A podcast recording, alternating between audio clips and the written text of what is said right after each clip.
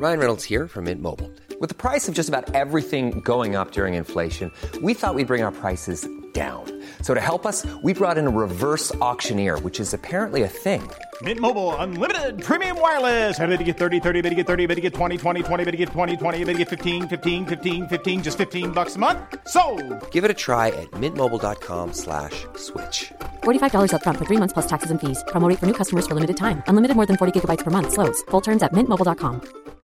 When you need mealtime inspiration, it's worth shopping Kroger, where you'll find over 30,000 mouthwatering choices that excite your inner foodie. And no matter what tasty choice you make, you'll enjoy our everyday low prices, plus extra ways to save, like digital coupons worth over $600 each week. You can also save up to $1 off per gallon at the pump with fuel points. More savings and more inspiring flavors make shopping Kroger worth it every time. Kroger, fresh for everyone. Fuel restrictions apply.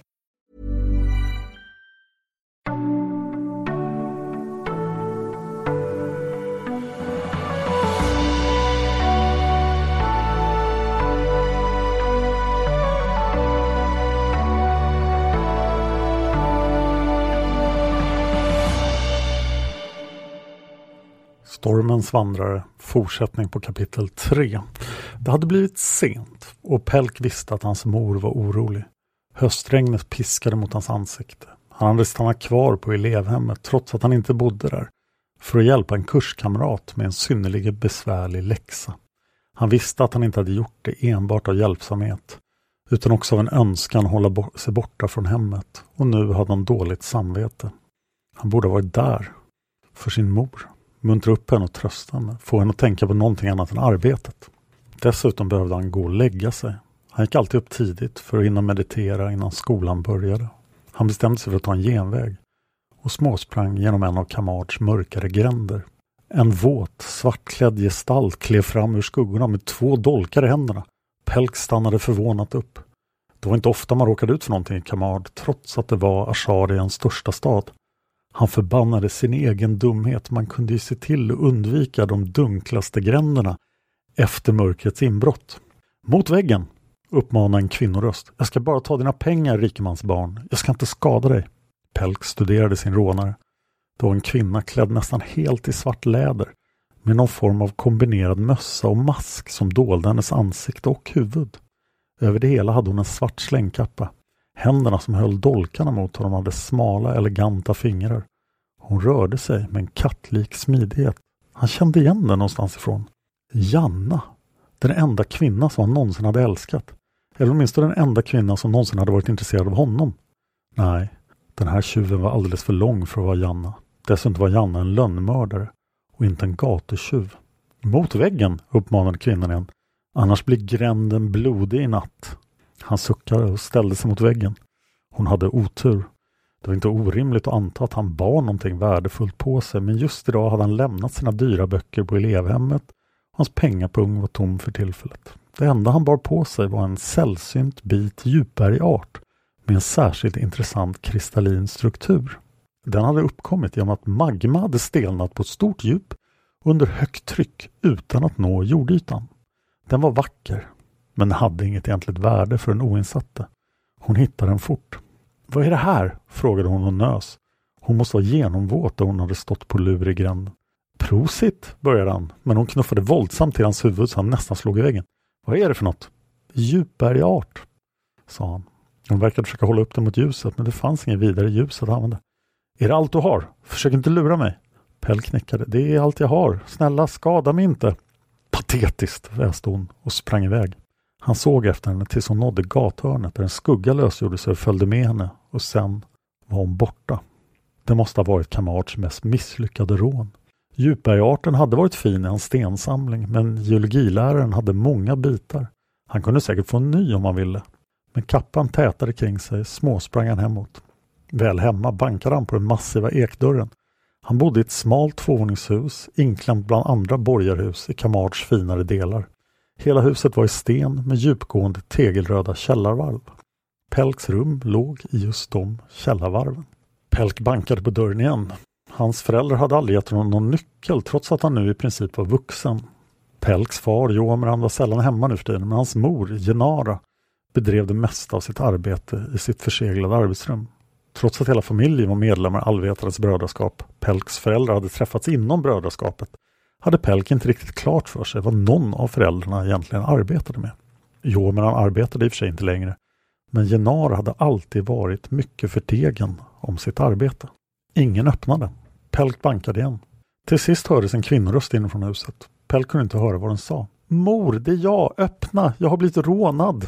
Han kunde höra reglarna dras ifrån på insidan av dörren. Först en, sen den andra och till sist den tredje.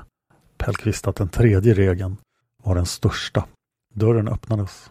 Där stod Genara Silverstäd, hans mor. Hon var något år äldre än hans far, men fortfarande smal och rak i ryggen. Det korpsvarta håret hade nu ett antal grå stänk, men hennes blick var lika genomträngande och klar som alltid. Pelk visste att hon var extremt intelligent. Hon hade varit den bästa i sin årskull, precis som Engart hade varit året innan. Jag har blivit rånad, utbrast Pelk. Han kände hur tårarna var på väg att välla fram. Hans mor såg sig oroligt omkring på gatan och drog in honom i huset. Och sen reglade hon omsorgsfullt dörren igen. Blev du av med någonting värdefullt? Pelk harklade sig. Nej, bara en sten. Var det en värdefull sten? Nej, medgav Pelk. Det var djupbergart. Vilken tur, log hans mor. Pelk tyckte inte om när hon log. Det såg aldrig naturligt ut. Han visste att hon hade problem att veta när man skulle le eller inte le. Hon var alltid distraherad av sina många tankar på alla sina projekt. Pelk sträckte på ryggen och trängde bort tårarna. Finns det någon mat hemma? Jag vet inte, svarade hans mor. Se vad du kan hitta i skafferiet. Jag tror den där tjänaren brödraskapet skickar hit hela tiden fyllde på nyligen. Pelk suckade. Hon såg ömt på honom och såg ut som att hon skulle säga något djupt, men så drog hon sig in i sig själv igen. Jag måste återgå till mitt arbete. Så var hon borta. Han hörde hur dörren till hennes arbetsrum slog igen. Dörren till rummet där varken han eller hans far var välkomna. Pelk gick in i skafferiet. Tjänaren hans mor hade nämnt kom en gång i veckan och såg till att familjen Silverstäd inte svällt ihjäl. Varken Pelk eller hans föräldrar var särskilt praktiska. Det hela hade pågått i några år. Det hade börjat med att Norna hade varit på besök och blivit orolig över familjens hälsa. Hon hade ordnat med det här arrangemanget med tjänaren. Till en början hade han lämnat färskvaror men med tiden hade han lärt sig att förse dem med varor med lång hållbarhet. Till sin stora glädje hittade Pelk både ost och saltat kött. Och till det en kagge gammalt svagt öl som hans far hade lämnat i fred. Pelk tog det han behövde och satte sig i rummet som de kallade för matsalen. Det var kargt och endast möblerat med ett tungt ekbord med åtta stolar.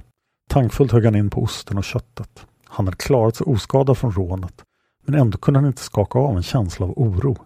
En känsla av att någonting var fruktansvärt fel. Manuari kände sig riktigt sliten efter tre dagars oavbrutet festande där han satt som en blek skugga av sitt forna jag. Bredvid honom satt en lika sliten Torbak som dock drevs att hålla sig uppe av sin tilltagande brunst. Stämningen vid lilla grusplanen var tjock av kättja och Manuari kände sig lite äcklad. Tävlingarna var avslutade och förutom den långdragna dragkampen som Torbaks lag till slut hade förlorat hade barbaren gått hem med segern i ett flertal grenar som utkämpas till den tvekönade guden Sirons ära. Siron var den enda guden, sa inte alla gudar det, och den högste barbarhövdingen. Torbak hade vunnit drickuthävningen. Det eh, var tur att Manuar inte deltog, hade hans överförfriskande vän sluddrat fram efteråt på ashariska.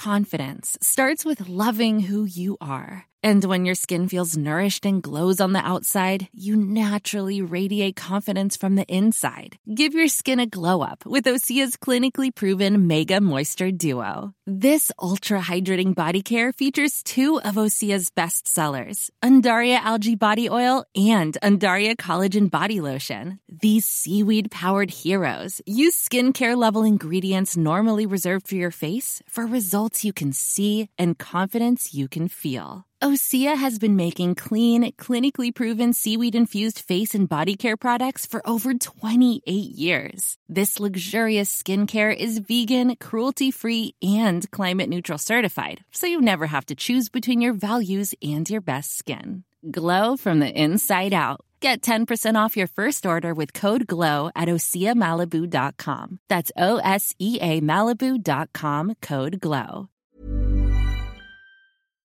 Torbak hade vunnit stångstöttningen, duellen, det rena slagsmålet, lavindykningen, holmgången, grävlingsstrypningen, stenlyftet, vagndragningen och benkroken.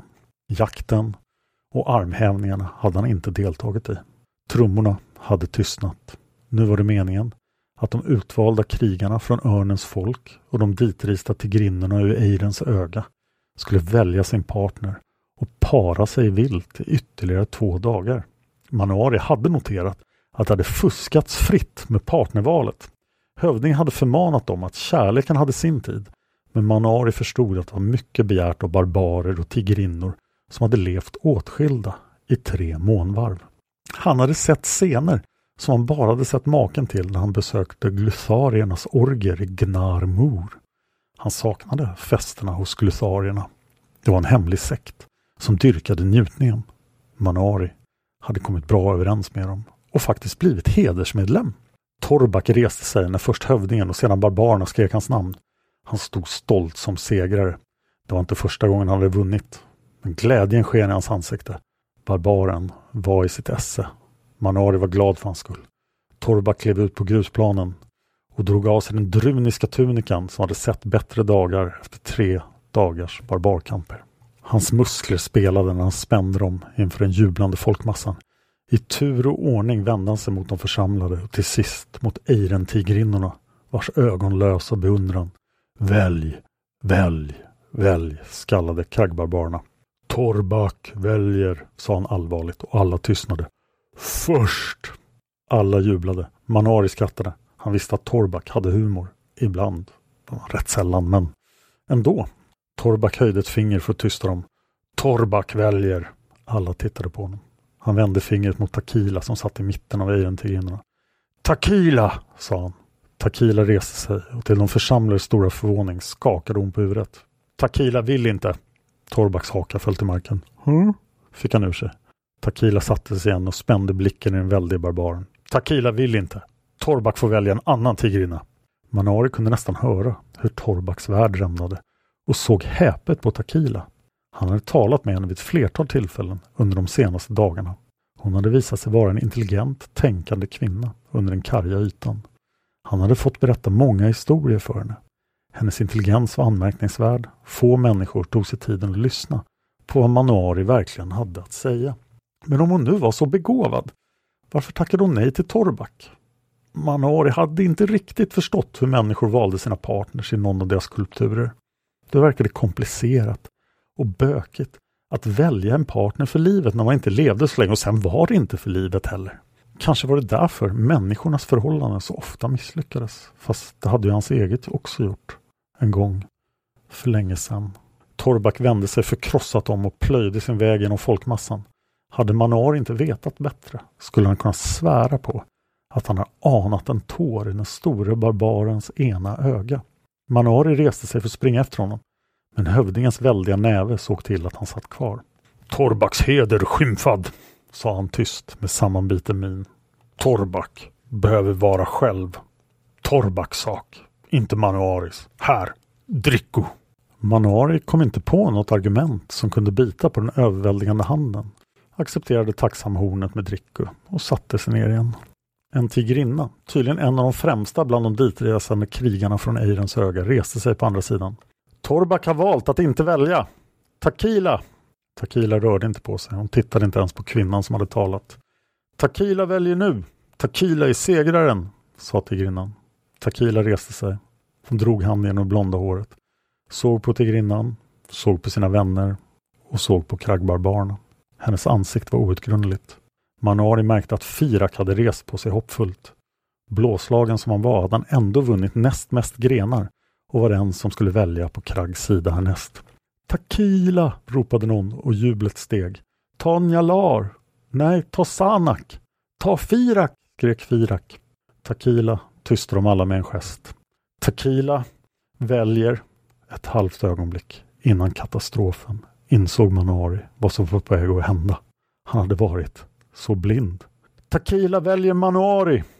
Valet orsakade ett pandemonium av skrik och vrål. Hövdingen försökte göra sig hörd över massan. Manuari kan inte väljas!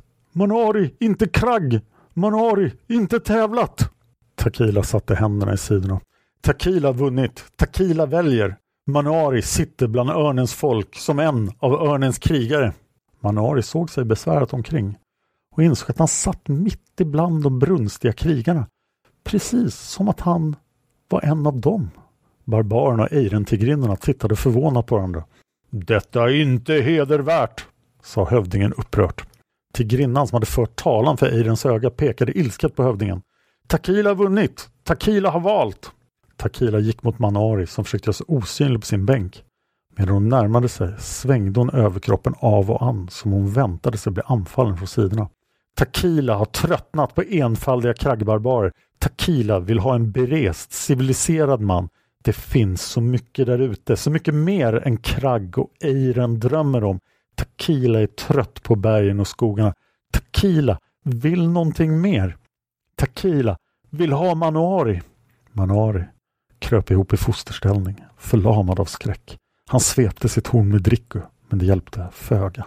När hon nådde fram till honom lyfte hon upp honom i armhålorna så att hans fötter lättade från marken och tryckte våldsamt in sin tunga i hans mun. Han sprattlade och försökte skrika, men hennes brutala kyss tystade honom effektivt. Några skrattade, några tigrinnor jublade och många skrek ut sin ilska över tilltaget. För ett ögonblick fruktade Manari att han skulle bli våldtagen på plats. Men stora delar av ceremonin återstod och de främsta vinnarna från båda sidor skulle få göra sina officiella val. Så Takila satte ner honom, smekte honom över håret, viskade senare och gick tillbaka till sin plats. Han kände sig kränkt, förnedrad, överväldigad och skymfad. Det var som om hans känslor inte fick rum i hans kropp. Han visste bara ett sätt att hantera det och fyllde omedelbart på sitt dryckeshorn. Var befann sig Torbak? Han sneglade upp på barbarhövdingen men Glortharg gav honom en ilsken blick som såg åt honom sitta kvar på bänken och acceptera sitt öde. Allt hade spårat ur fruktansvärt. Mot slutet av valriten hade barbarerna helt sonika börjat para sig på plats. I förvirringen hade Manuar lyckats ducka undan hövdingens näve och smitit från platsen. Han hade börjat söka igenom byn för att hitta Torbak. Jagad av tillrop från Eiren-tigrinnor så såg honom. Den främste krigaren skrek de. Takila sval, spring lilla brännöga. Spela svårfångad, det är ju bara Takila upphetsad. Takila är vår skickligaste jägare. Lycka till! Berusad och skräckslagen som en jagad hare rusade Manari in i det stora festtältet där han varje kväll njutit dricku till förbannelse. Förutom tre kraggbarbarer och två ejrentigrinnor som gjorde onämnbara saker med varandra och en tunna fiskfett ovanpå ett av borden längre in var tältet tomt. Torbak var inte där. Tunga springande steg hördes och Manari dök förskräckt in bland drickutunnorna för att gömma sig. Plötsligt hörde han Torbaks röst utifrån. Var Manuari?” Där inne, sa en barbar. Sanak såg brännöga.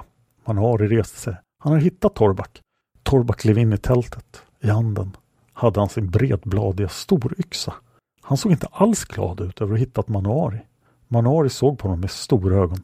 Manuari stal Takila, vrålade den sårade jätten och vräkte undan ett bord så att muggar, horn och matrester flög åt alla håll. Manuari inte Torbaks vän!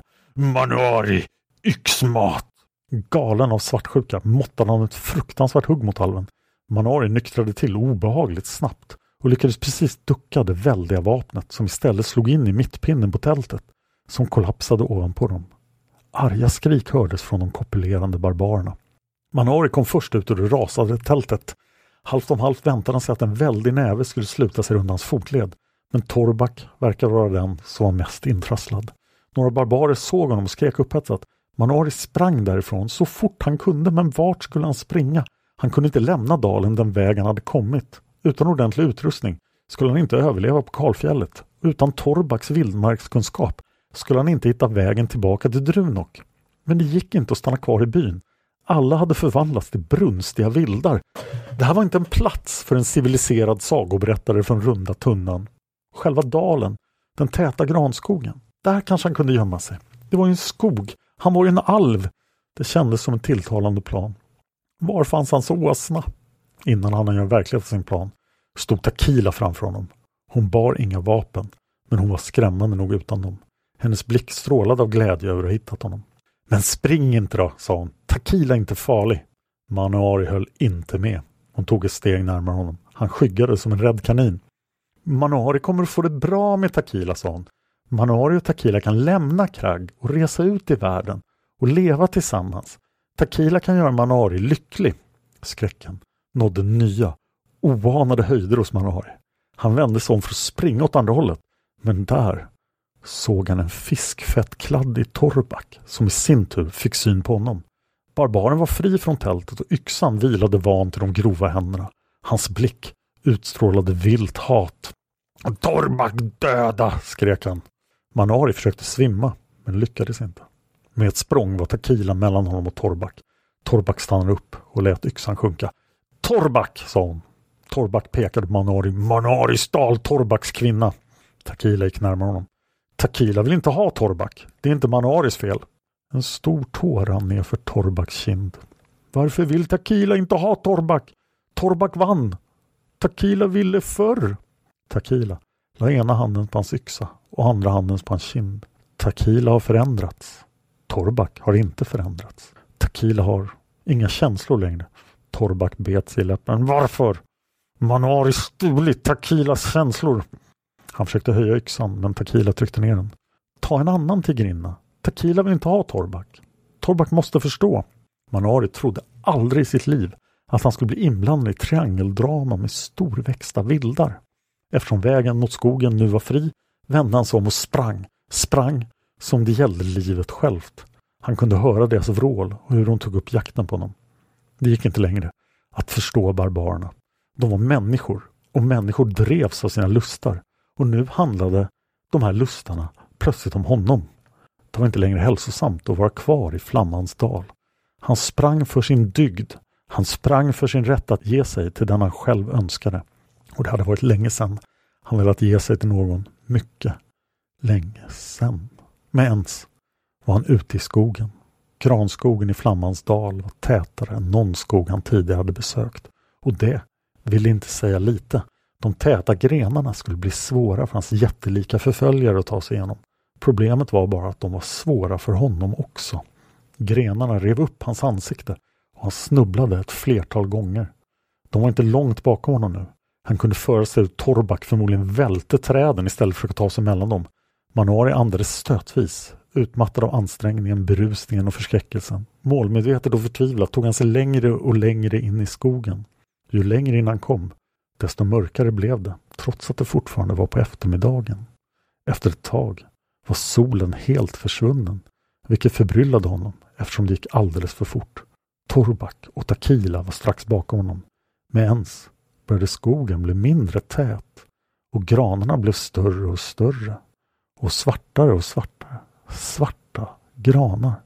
Han kom ut i en bedövande vacker glänta med en liten blek skogstjärn. Den såg ut som att den var månbelyst, men han kunde inte längre se himlen. Vad var det som pågick? Han stannade upp och försökte hämta andan. Som i en dröm såg han en kvinna stiga upp ur kärnen. Hon var naken och sagolikt vacker med frostblek hud, vänliga gråblå ögon och isblå fläckar på axlar och höfter. Håret var frostblont med en lätt blå ton. Hennes kropp såg ut som en gudinnas. Hon var ingen människa. Hon var ingen alv. Hon bredde ut sina armar i en gest vars innebörd Manar inte förstod. Bakom honom ramlade Takila in i gläntan ögonblicket efter, följd av Torbak. Manari tittade på dem och sen på den märkliga kvinnan och med ens längtade han tillbaka till det behagliga liv som han hade levt på runda tunnan i Kamard. Och det var slutet på fjärdedelen och slutet på kapitel 3. Jag heter Dan Hörning. Jag har skrivit den här boken och jag läser upp den. Och jag hoppas ni fortsätter hänga med och höra historien om stormens vandrare.